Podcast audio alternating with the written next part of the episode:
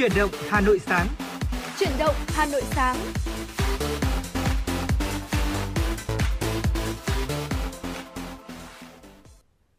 Xin kính chào quý vị đang theo dõi chương trình Chuyển động Hà Nội sáng của ngày thứ bảy cuối tuần ngày hôm nay cùng với Phương Nga và Lê Thông, được phát trên sóng ép em tần số chín mươi sáu mê ga héc của Đài Phát thanh Truyền hình Hà Nội. Và thưa quý vị, như thường lệ thì chương trình của chúng tôi cũng được phát trực tuyến trên website hanoi chấm tv chấm vn. Dạ vâng, xin được chào ngày mới quý vị và các bạn, và xin được chào Phương Nga. Thưa quý vị thân mến, ngày hôm nay chúng ta bước sang ngày uh, có thể nói là một ngày cuối cùng thứ bảy của năm uh, Nhâm Dần đấy ạ. Vâng, rất là nhanh thôi, cũng gần gần những ngày cuối cùng rồi. Và không biết là quý vị thính giả lúc này chúng ta đã sắm sửa Tết của mình đến đâu rồi, cũng như là những ai đang bắt đầu bật radio trong ngày mới đồng hành cùng với chúng tôi đã có những điều gì mới sau một tuần vừa qua thì có thể chia sẻ cùng với chương trình. Số điện thoại hotline đó là không hai bốn ba bảy bảy ba sáu sáu tám tám. Chúng tôi xin nhắc lại không hai bốn ba bảy bảy ba sáu sáu tám tám để quý thính giả có thể yêu cầu những giai điệu âm nhạc hoặc là chúng ta cùng chia sẻ thông tin đến những người làm chương trình của chúng tôi. Và ngay trong buổi sáng ngày hôm nay chúng tôi sẽ cùng chia sẻ để có thể đáp ứng những yêu cầu trong một tiếng đồng hồ trực tiếp của quý vị. Vâng ạ, chính xác. Ý anh Lê Thông là uh, thứ bảy tuần uh, này của chúng ta thì có lẽ là cái ngày cuối cùng mà chúng ta được thảnh thơi với cái năm cũ một chút. Còn thì thứ bảy tuần sau vẫn ở trong năm Nhâm Dần nguyên à, vẫn ở trong năm cũ thưa quý vị theo tết lịch âm lịch, nhưng mà có lẽ là cái thời điểm thứ bảy tuần sau là cận khoảng tết, hai mươi tám Tết vâng, thì chúng ta đang rất là tất bật với những cái công việc chuẩn bị cho Tết rồi. Và ngày hôm nay thì có lẽ là chúng ta vẫn có thể uh, dành thời gian ra với một cái ngày cuối tuần, hoặc là chúng ta tranh thủ dọn dẹp nhà cửa trước cái thời điểm mà uh, bước sang một cái năm âm lịch mới, hoặc là chúng ta vẫn có thể dành ra một chút thời gian để có thể là có những cái lịch di chuyển ở phía ngoài, có những cái hoạt động ở bên ngoài cùng với lại người thân bạn bè của mình sau một cái tuần làm việc dài. Ờ, dù sao thì với tình hình dịch covid mười chín hiện tại của Hà Nội, dù đi tới đâu thì uh, quý vị cũng lưu ý nhớ là tuân thủ nghiêm khuyến cáo năm ca từ phía Bộ Y tế quý vị nhé. Và mở đầu cho chương trình Chuyển động Hà Nội sáng ngày hôm nay thì chúng tôi như thường lệ sẽ cập nhật uh, tới quý vị một số những thông tin thời tiết đáng chú ý. Ngày hôm nay ra đường vào thời điểm sáng sớm thì ở thời tiết chúng tôi thấy là vẫn có mưa, nhưng mà mưa đã nhỏ hạt hơn rất là nhiều rồi, không có mưa nặng hạt như những ngày trước, như ngày hôm qua. Và thời tiết thì có lẽ là nền nhiệt độ cũng đã nhích lên được một chút, nên là cũng không quá là rét, vẫn là rét thưa quý vị, nhưng không phải là quá lạnh và không có cảm giác buốt khi mà ra đường.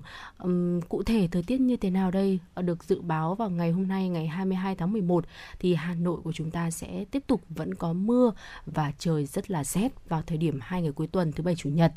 Trời nhiều mây, đêm và sáng có mưa, mưa rào, gió nhẹ, trời rét, nhiệt độ thấp nhất nằm từ mười bốn tới mười sáu độ và nhiệt độ cao nhất là từ mười tám tới hai mươi độ C.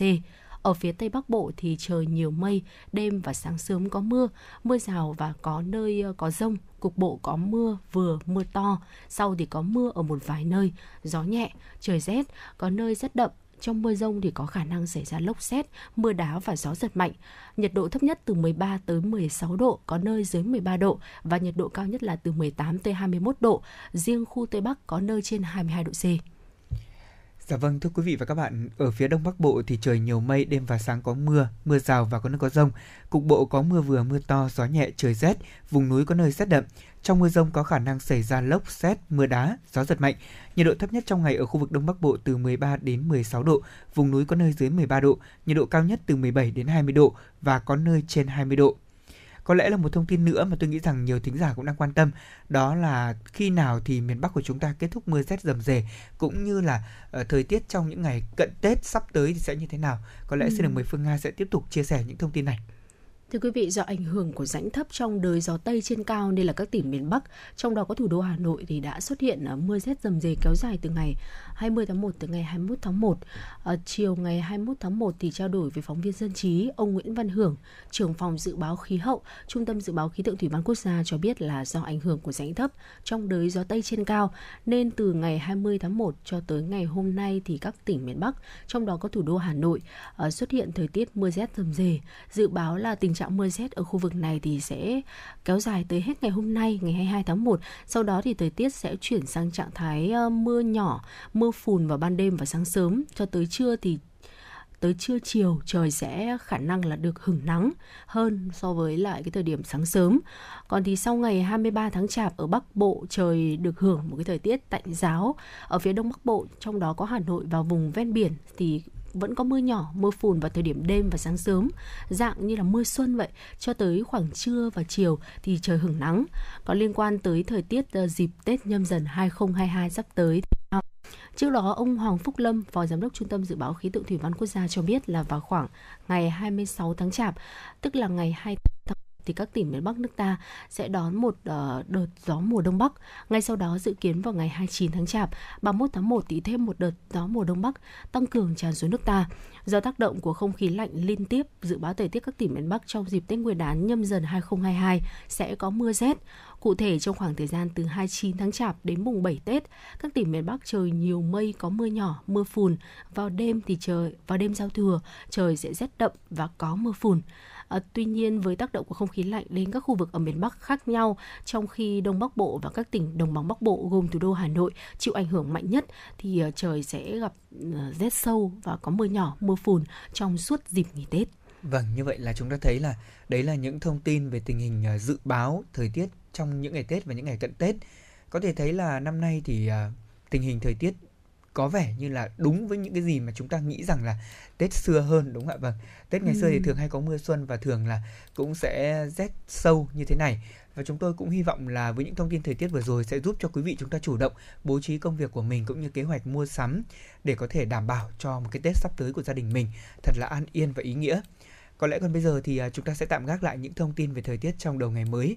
Trước khi đến với những thông tin tiếp theo mà chúng tôi cập nhật thì sẽ là một giai điệu âm nhạc mà chương trình gửi tặng đến các thính giả trong buổi sáng này. Vâng ạ, xin mời quý vị chúng ta cùng lắng nghe giai điệu của ca khúc Đánh thức nụ tầm xuân với giọng ca của ca sĩ Quang Dũng và Hồng Nhung.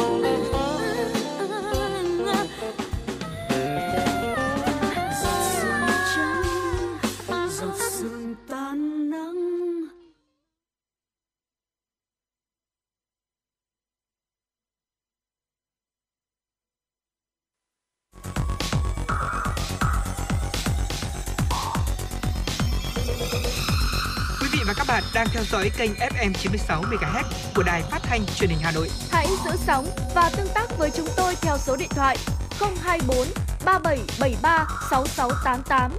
ép em chín sáu đồng hành trên mọi nẻo đường. đường. Vâng, thưa quý vị thính giả, chúng ta vừa lắng nghe một giai điệu mà chương trình dành tặng cho quý vị trong ngày mới hôm nay. Còn bây giờ chúng ta sẽ cùng quay trở lại với Chuyển động Hà Nội cùng với những dòng chảy thông tin mới nhất. Chủ tịch Ủy ban nhân dân thành phố Hà Nội Chu Ngọc Anh vừa ký ban hành chỉ thị số không ba xê tê u bê en đê tăng cường các biện pháp phòng chống dịch bệnh và bảo đảm công tác y tế dịp Tết Nguyên đán Nhâm Dần hai không hai hai.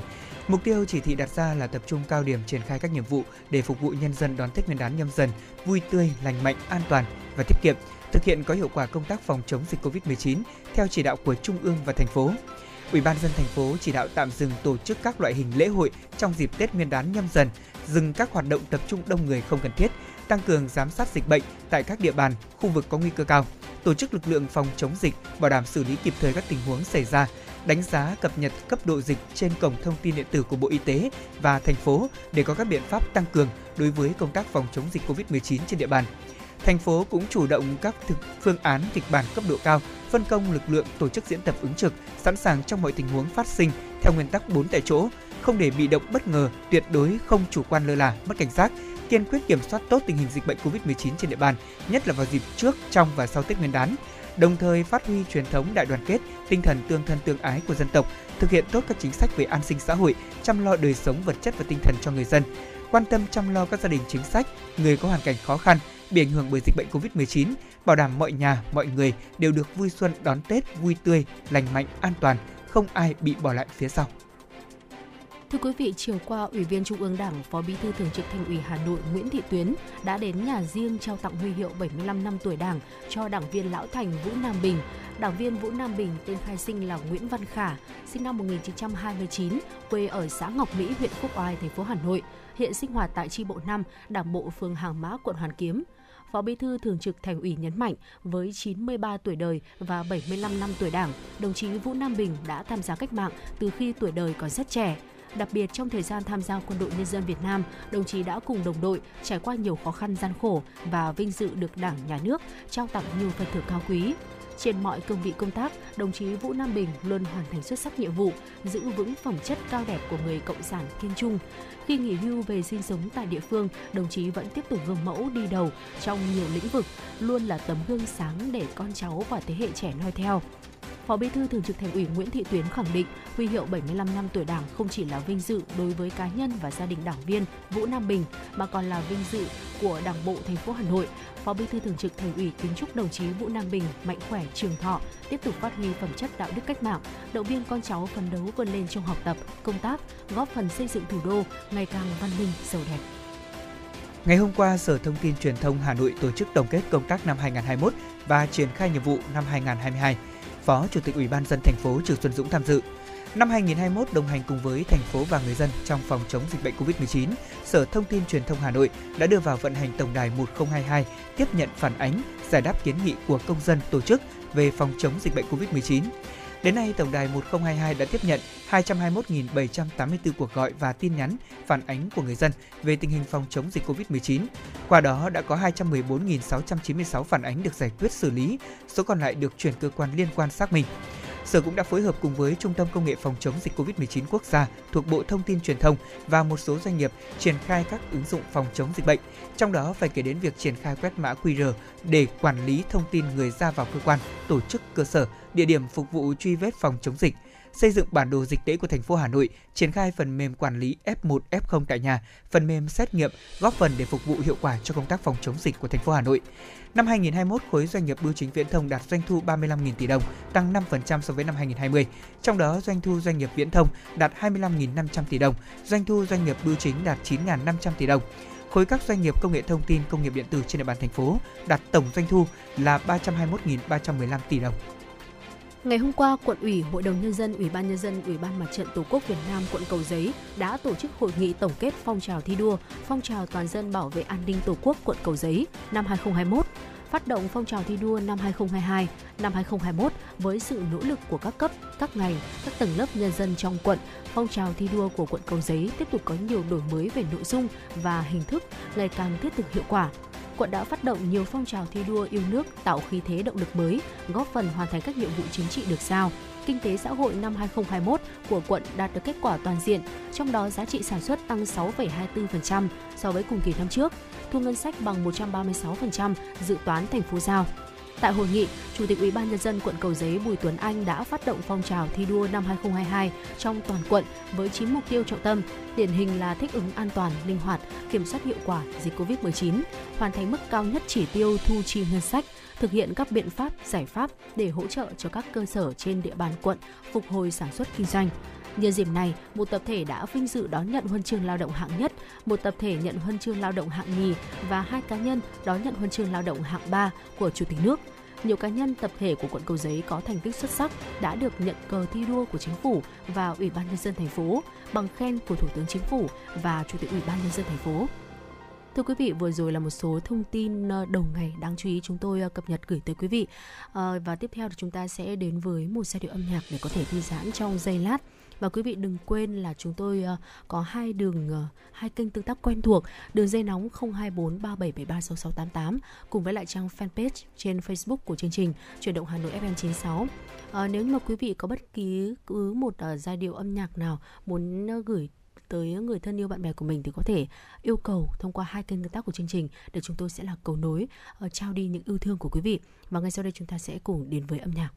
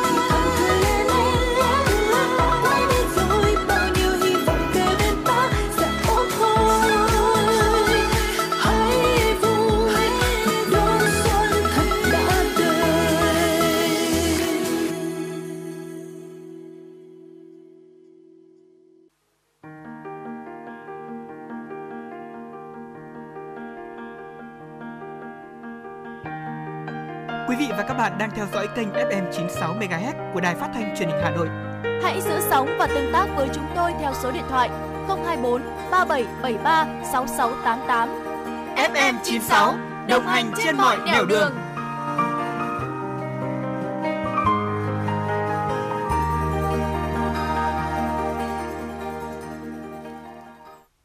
Thưa quý vị, vừa rồi là giai điệu của ca khúc Quảnh gánh lo đi mà ăn Tết với giọng ca của ca sĩ Hồ Ngọc Hà. Thực ra thì đặc biệt là Tết Nguyên Đán, đúng không ạ? Cận ngày Tết thì chúng ta ai cũng mong có thể quảnh quẳng hết được những cái gánh lo đi, những cái gánh lo hiện hữu về gia đình, về cơm ăn áo mặc để có thể đón một cái Tết an yên và đầm ấm nhất. Tuy nhiên năm nay, đặc biệt là năm... với những cái gì mà đã trải qua trong năm hai không hai mốt vừa qua thì uh, Tết Nguyên đán Nhâm Dần hai không hai hai, mặc dù là xét về thời gian là chúng ta đang rất là cận Tết rồi, nhưng mà xét về những cái uh, cảm giác đầm ấm, cái cảm giác mà có thể không lo lắng gì vào những ngày Tết có lẽ vẫn còn khá là xa với lại một bộ phận người lao động, thưa quý vị. Vâng, và tôi nghĩ rằng là thực ra thì uh, Tết năm nào chúng ta cũng sẽ có cái lo. Thế nhưng mà mỗi năm thì cái nỗi lo đó nó khác nhau như thế nào thôi. Và ừ. ngay sau đây chúng tôi muốn chia sẻ với quý vị những câu chuyện như vậy. Dạ vâng, thưa quý vị, uh, bảy giờ sáng trong cái rét lạnh căm của Hà Nội những ngày giáp Tết thì uh, ông Mận, năm mươi tư tuổi, đang ở Sóc Sơn, Hà Nội, tỉ mẩn lát lại những viên gạch bị bong tróc ở vỉa hè, đoạn đường Phạm Hùng. Làm nghề thợ xây gần hai mươi năm rồi, chưa năm nào công việc của ông lại bị ảnh hưởng nhiều như năm nay. Muốn mua bộ áo mới cho cháu cũng thấy khó. Mọi năm tuy thu nhập không cao lắm nhưng mà được cái đều đặn. Năm nay do ảnh hưởng của dịch bệnh, nhiều công trình bị ngưng lại. Gần ba tháng giãn cách xã hội rồi, ở xóm có người nhiễm Covid lại cách ly diện rộng, nên gần như nửa năm nay ông không có việc làm. Gần Tết có người cháu gần nhà giới thiệu cho công việc sửa sang lại văn phòng khuôn viên công ty mới, làm được bốn ngày nhưng mà mai cũng đã xong việc. Ông Mận nói, đó là những chia sẻ của ông. Với một giọng trầm buồn, ông kể tiếp, cả hai vợ chồng ông thì đều làm nghề tự do, vợ bán rau nhưng mà dịch bệnh chợ cũng bị cấm hoạt động nên nhiều tháng nay ở nhà. Gia đình đông người, gồm bốn người con và mẹ già chín mươi sáu tuổi nên phải tàn tiện lắm mới đủ trang trải cuộc sống. Khi dịch bệnh ập đến còn ít đồng tiết kiệm thì đã chi tiêu hết. Hai đứa con lớn đã có gia đình nhưng hoàn cảnh của chúng cũng không khấm khá hơn là bao. Ngày mai hết việc, chắc lại chơi đến cuối năm. Tết cận kề dự định mua cho các cháu nội ngoại bộ quần áo mới, e ra cũng, e ra là cũng khó. Ngồi nép mình bên hàng cây trên vỉa hè đoạn đường đối diện với nghĩa trang Mai Dịch, chị Hà mặt buồn thiu. Quê chị ở Thái Bình, gia đình chỉ có hai mẹ con. Khi con đậu đại học, chị cũng theo ra Hà Nội để mẹ con có thể có cơ hội gần nhau nhiều hơn và cũng tìm thêm việc làm để có tiền cho con đi học. Chứ ở quê trông chờ vào mấy xào ruộng thì không đủ. Trước đây, chị làm phụ việc ở quán ăn, lương được hơn sáu triệu một tháng, tiền ăn được miễn, thế nên chi tiêu tiết kiệm cũng đủ cho hai mẹ con. Thế nhưng kể từ tháng bảy cho đến nay, do ảnh hưởng của dịch bệnh, quán ăn đóng cửa, chị cũng bị mất việc.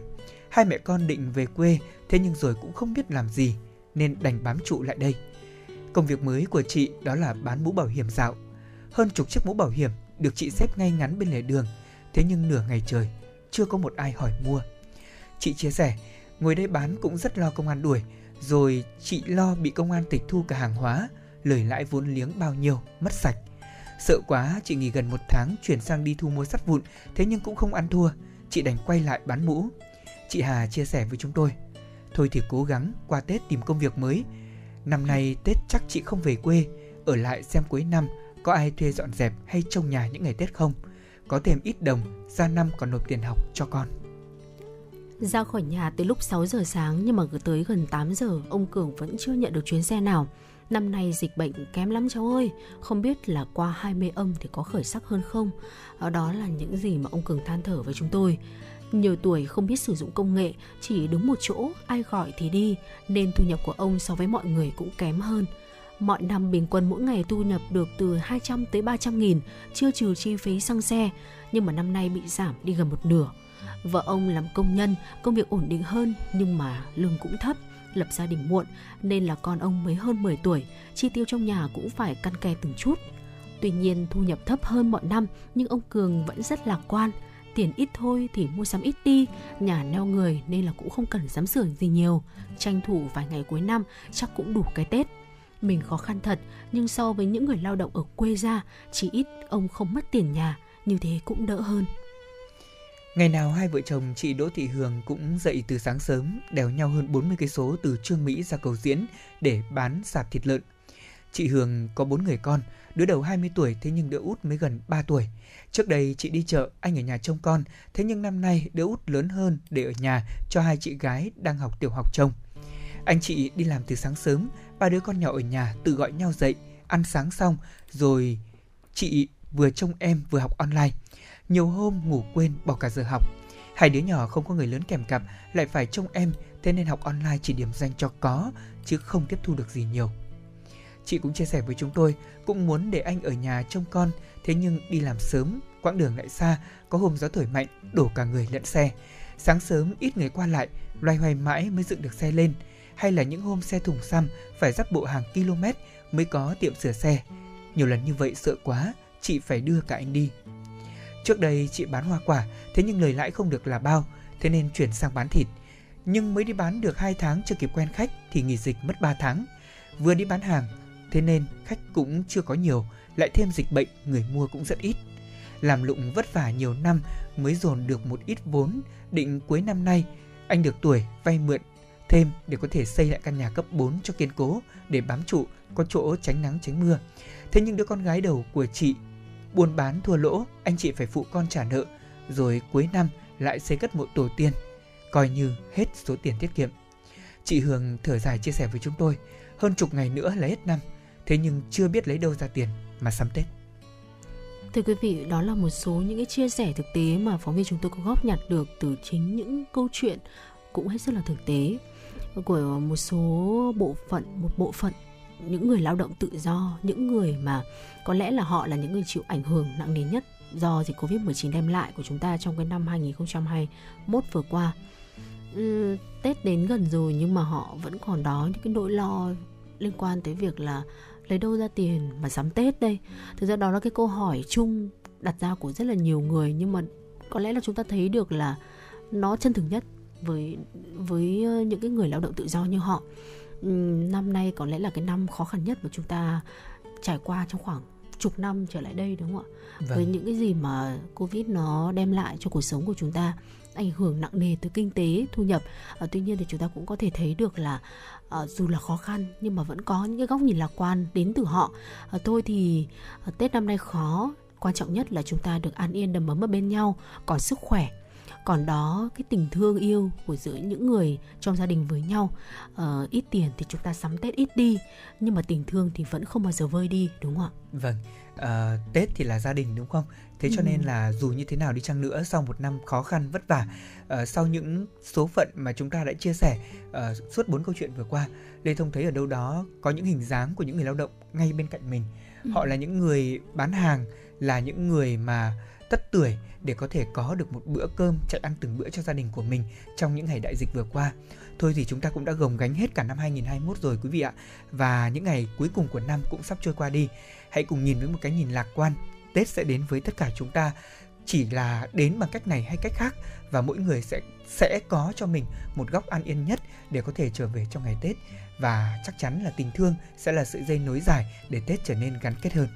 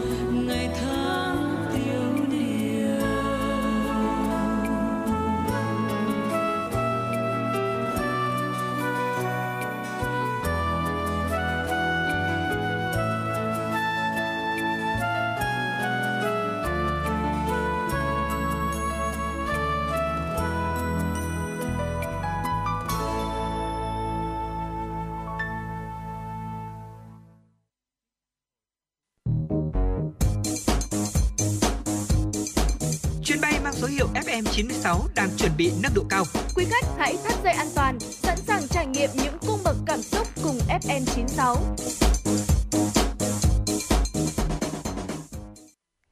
Vâng, thưa quý vị, quý vị đang đồng hành cùng với chúng tôi trong chương trình Chuyển động Hà Nội F M chín sáu. Và quý vị đừng quên là có thể tương tác cung cấp những thông tin cho chương trình thông qua số hotline không hai bốn ba bảy bảy ba sáu sáu tám tám. Hoặc là quý vị có thể nhắn tin trực tiếp những yêu cầu âm nhạc của mình, những thông tin quý vị mong muốn phản ánh đến phóng viên của Đài Phát thanh Truyền hình Hà Nội thông qua fanpage Chuyển động Hà Nội F M chín sáu. Tiếp nối ngay sau đây sẽ là những thông tin quốc tế đáng chú ý. Thưa quý vị, ngày hai mươi tháng một, Đại hội đồng Liên Hợp Quốc gồm một trăm chín mươi ba nước thành viên đã thông qua nghị quyết chống phủ nhận vụ thảm sát Holocaust với mục tiêu để thế giới không lãng quên tội ác của Đức Quốc xã. Đúng vào ngày này cách đây tám mươi năm, Đức Quốc xã đã họp hội nghị Wannsee để lên kế hoạch giải pháp cuối cùng, theo đó tiêu diệt toàn bộ người Do Thái. Nghị quyết do Đại hội đồng Liên Hợp Quốc thông qua cũng kêu gọi thế giới cùng đấu tranh chống chủ nghĩa bài Do Thái.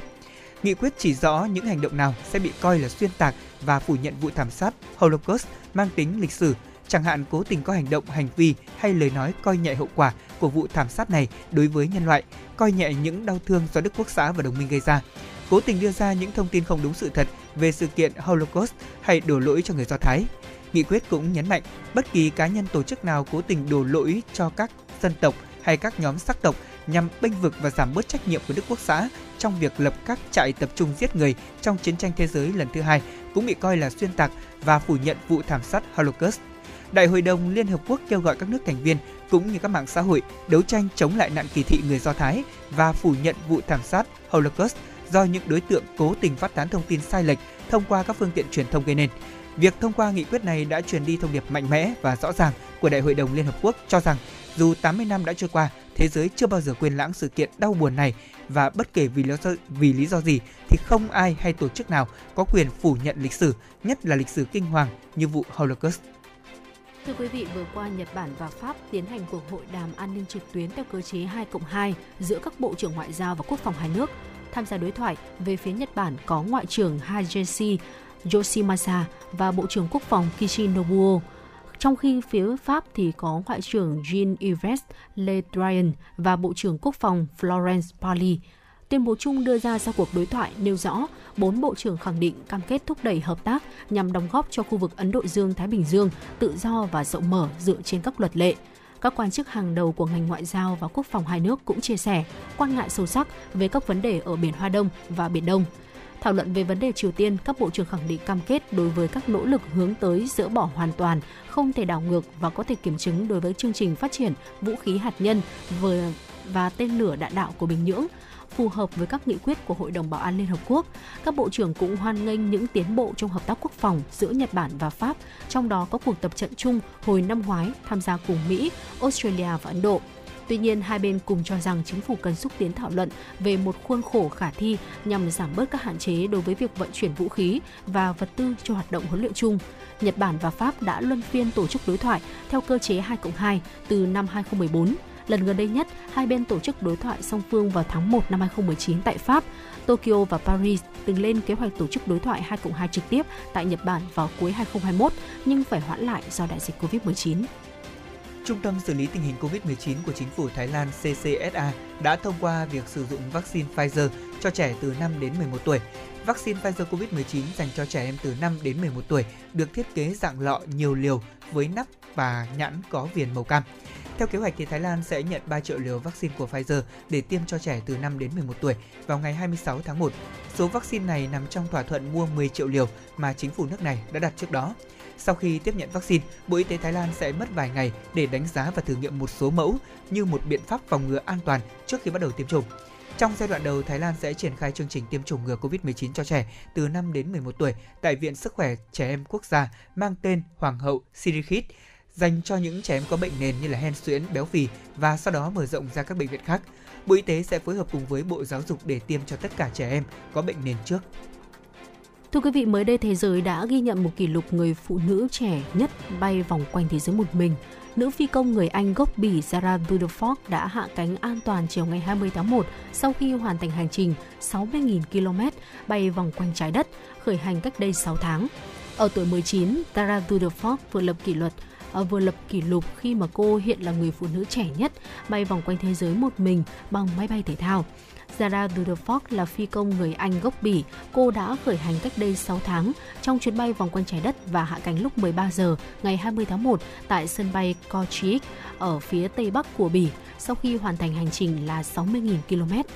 Mẹ của cô, bà Beatrix Dawson-Smith cho biết ờ, thì kỷ lục kỷ lục mà Zara Rutherford lập là niềm tự hào cho gia đình cô và những người xung quanh.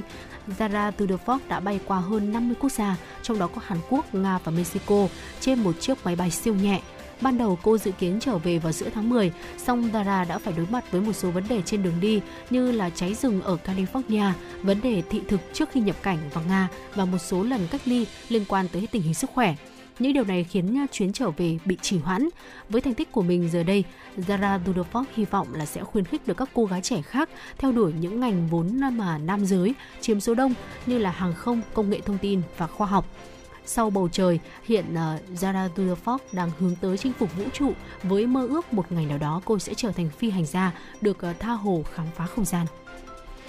Vâng, thưa quý vị, đó là một số những thông tin quốc tế mà chúng tôi vừa cập nhật. Quay trở lại cùng với Chuyển động Hà Nội trong buổi sáng ngày hôm nay. Phương Nga thân mến, những ngày này khi mà đi trên đường phố Hà Nội chúng ta đã thấy Tết về rất gần rồi đúng không ạ? Ừ. Những uh, xe hoa rồi là những cành đào, những chậu quất cũng đã bắt đầu xuống phố rồi.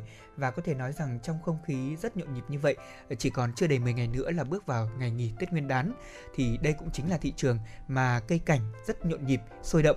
Ở ghi nhận của phóng viên đài chúng tôi thì những năm uh, gần đây, đặc biệt là trong những ngày cuối năm, thì có thể nói một trong số những điểm rất nhộn nhịp đó chính là các làng quất, làng đào của Hà Nội.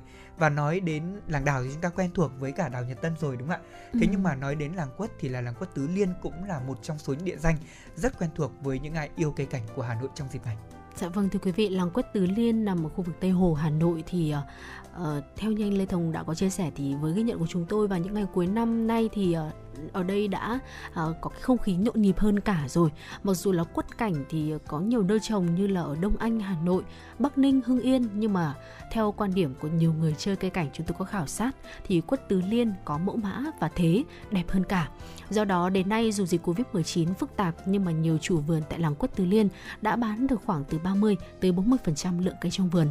Vâng, và thưa quý vị, làng nghề trồng quất cảnh Tứ Liên là một địa điểm như đã nói rất quen thuộc, và những năm trở lại đây thì các chủ vườn đầu tư hơn cho một cái giống quất, đó là quất bonsai với nhiều kiểu dáng để thu hút khách hàng. Và tôi thấy rằng là quất bonsai nó có một cái ưu điểm đó là để ừ. trong không gian nhỏ. Ví dụ như ừ. là uh, chúng ta để tại phòng khách trong các căn chung cư, nó cũng là một lựa chọn hợp lý ạ. Ừ. Và nếu như mà chúng ta yêu thích những cây quất có thế thì đến với cả làng quất cảnh Tứ Liên chúng ta cũng sẽ chọn được những cây quất thế rất đẹp như vậy. Uh, bà Nguyễn Thị Mai Phương, bốn mươi tám tuổi, chủ của vườn quất tại làng Tứ Liên thì uh, cũng chia sẻ với chúng tôi là gắn bó với nghề này được hơn hai mươi năm rồi. Ở thời điểm này thì bà cũng tranh thủ tỉa cành khô, sửa sang lại cây cho thật đẹp để phục vụ cho người dân chơi Tết. Và đến thời điểm này thì uh, những cây trong vườn của nhà bà đã sẵn sàng để phục vụ người tiêu dùng. Bà cho biết là dịch bệnh covid mười chín khiến cho việc buôn bán thì có đôi chút khó khăn, thế nhưng nhìn chung lại không bị ảnh hưởng quá nhiều. Dịch bệnh thì như đã nói khiến kinh tế của chúng ta kém, thế nên là người dân không thoáng hơn so với những năm trước. Tuy nhiên thì như đã nói ạ, chơi quất, chơi đào sành ở Hà Nội khi mà đã chọn được cái hàng mà mình yêu mến rồi thì cứ ừ. năm này qua năm khác người Hà Nội sẽ có thói quen đó là đặt ngay, ngay tại vườn những cái cây như vậy. Và tại nhà bà Mai Phương thì cũng như vậy đấy ạ. À, khó khăn vì dịch bệnh, thế nhưng quất đào, có đào có quất thì sẽ là một cái niềm vui có Tết. À, mọi nỗi buồn trong năm cũ được gỡ bỏ. Và cũng theo bà Phương thì nhiều người đã đến vườn để chọn mua quất từ giữa tháng mười âm lịch cơ ạ. Ở sau khi chọn mua thì khách sẽ gửi nhà vườn chăm sóc và sát ngày sẽ quay lại vườn để lấy trưng Tết. Vườn nhà bà Phương thì cũng có rất nhiều loại quất, có loại trồng một năm, có loại trồng lâu hơn là bốn đến năm năm. Và cái quất như đã nói là càng lớn thì có giá trị càng cao đấy ạ.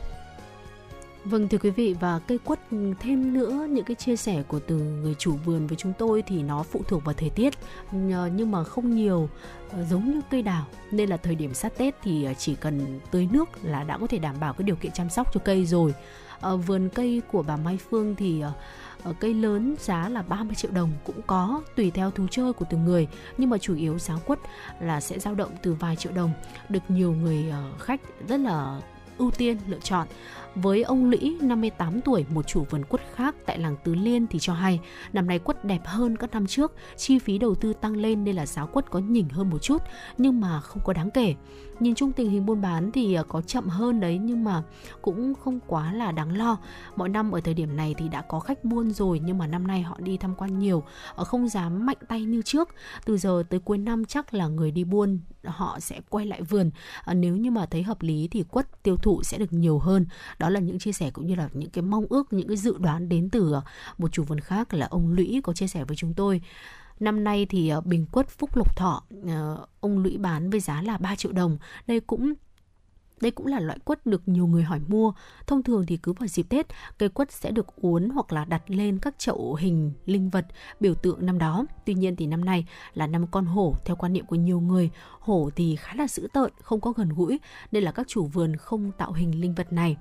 Kinh tế năm nay khiến nhiều người khó khăn, làm quất đúng một năm trời, nhưng mà uh, chúng tôi cũng đành chấp nhận vì là tình hình chung, đại dịch gây ảnh hưởng tới toàn dân chứ không phải riêng gì uh, ngành cây cảnh cả, nên là chúng tôi cứ xác định là vui vẻ. Sốt ruột thì cũng không có giải quyết được gì cả, uh, giờ thì mưa sương cứ vẩy nhẹ để không tác động tới quả là được. Uh, đó là những gì uh, chia sẻ thêm đến từ phía ông Lĩ. Vâng, thưa quý vị và các bạn thân mến, và nói đến Tết thì uh, chắc chắn là ai trong chúng ta cũng muốn là đem cái không khí Tết vào nhà của mình.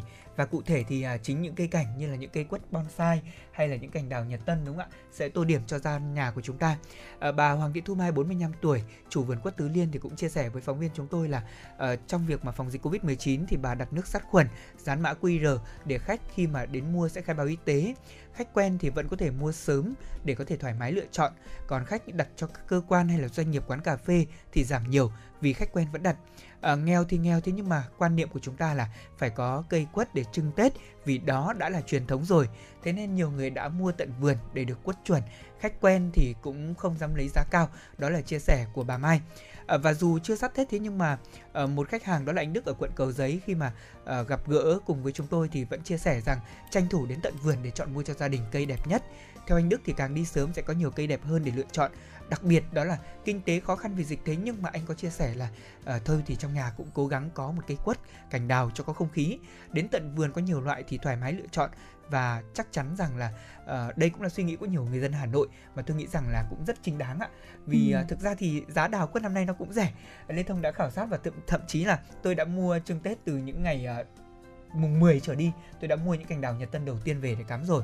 Và Nga có biết không, nói ừ. chung là trong nhà mình có cành đào thì uh, cảm giác là Tết đang đến thật gần và thúc giục mình làm việc nhiều hơn đấy ạ. Vâng ạ, chính xác là như thế. Khi chúng ta sẽ cảm nhận rõ hơn cái không khí Tết khi mà trong nhà chúng ta có trưng ở những cái loài cây hoa đặc trưng của dịp Tết Nguyên đán miền Bắc chúng ta như là đào hay là quất, chắc chắn là như vậy rồi. Và thêm nữa, theo ghi nhận của phóng viên chúng tôi thì các nhà vườn tại làng quất Tứ Liên đã chuẩn bị sẵn sàng nguồn hàng để có thể phục vụ thị trường Tết với đủ chủng loại, mẫu mã đa dạng để sẵn sàng có quất cung cấp ra thị trường vào dịp cận Tết. Thì các chủ vườn đã tạo thế lựa chọn đưa vào lọ, chum rồi là dưỡng cây, tạo dáng từ tháng hai âm lịch đầu năm rồi. Do ảnh hưởng của dịch covid mười chín nên là người tiêu dùng của chúng ta cũng ít nhiều là thắt chặt chi tiêu hơn, nên là tiêu chí lựa chọn cây cảnh cũng được nâng lên. Do đó với sản phẩm chất lượng như là quả to mọng, thế đẹp, giá thành hợp lý thì sẽ dễ tiêu thụ hơn. Mặc dù là lượng khách mua buôn giảm nhưng mà vào cái cuối tuần, đặc biệt là còn chưa đầy mười ngày nữa là tới Tết Nguyên đán rồi, lượng khách lẻ tìm đến làng Tứ Liên để mua quất lại rất là nhộn nhịp. Các chủ vườn cũng tất bật hơn, đặc biệt là quất đào vẫn là những sản phẩm đặc trưng không thể thiếu trong ngày Tết cổ truyền của người Việt Nam, nên đây vẫn là những mặt hàng sôi động nhất vào dịp cuối năm.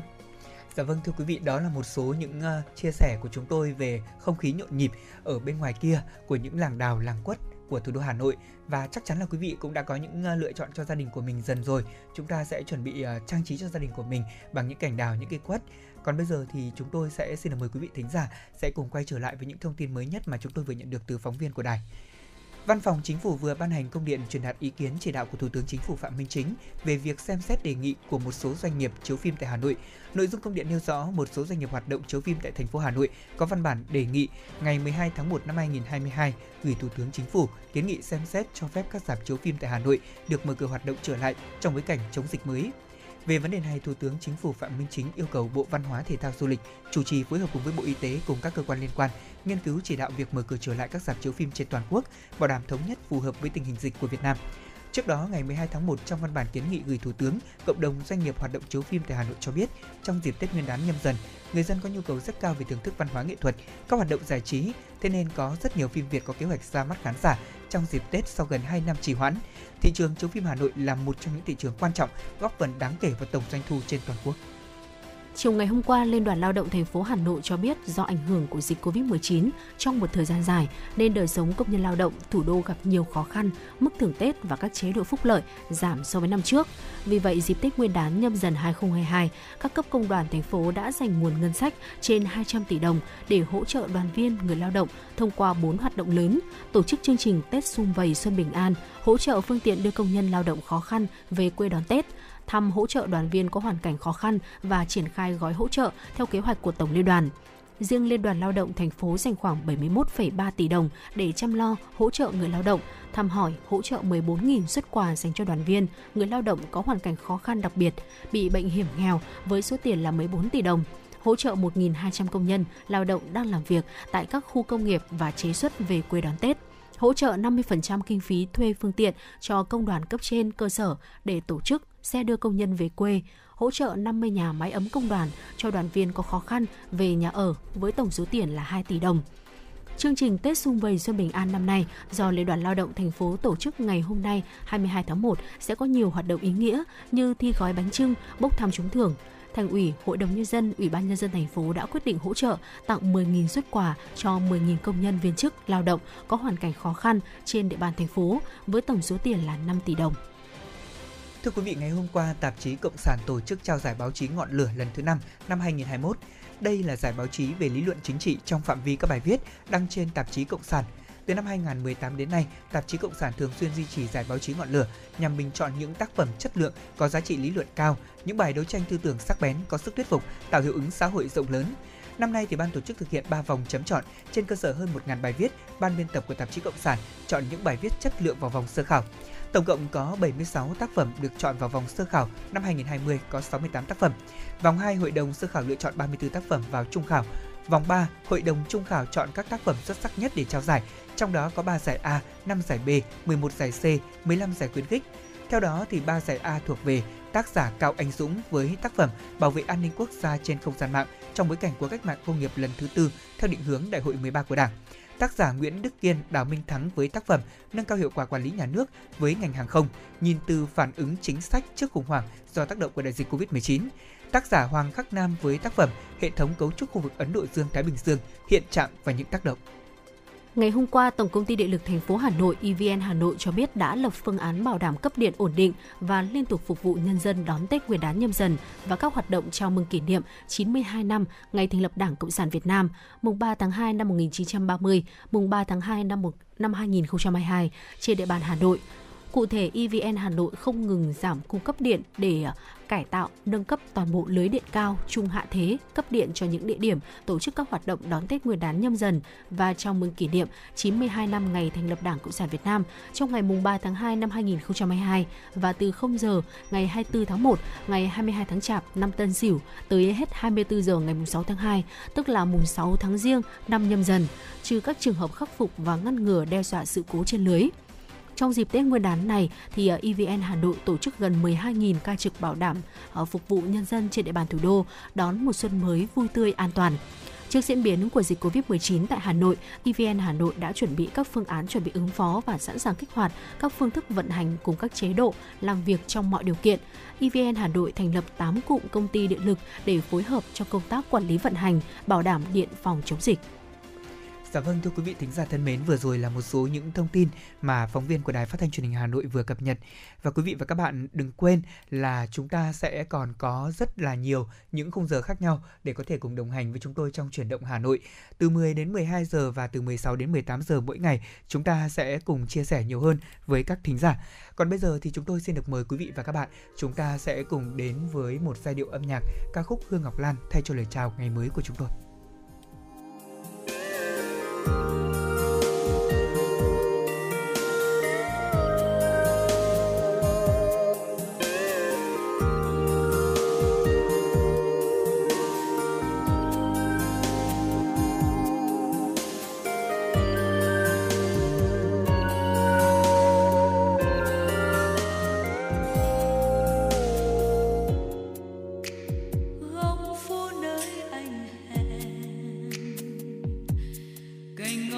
trong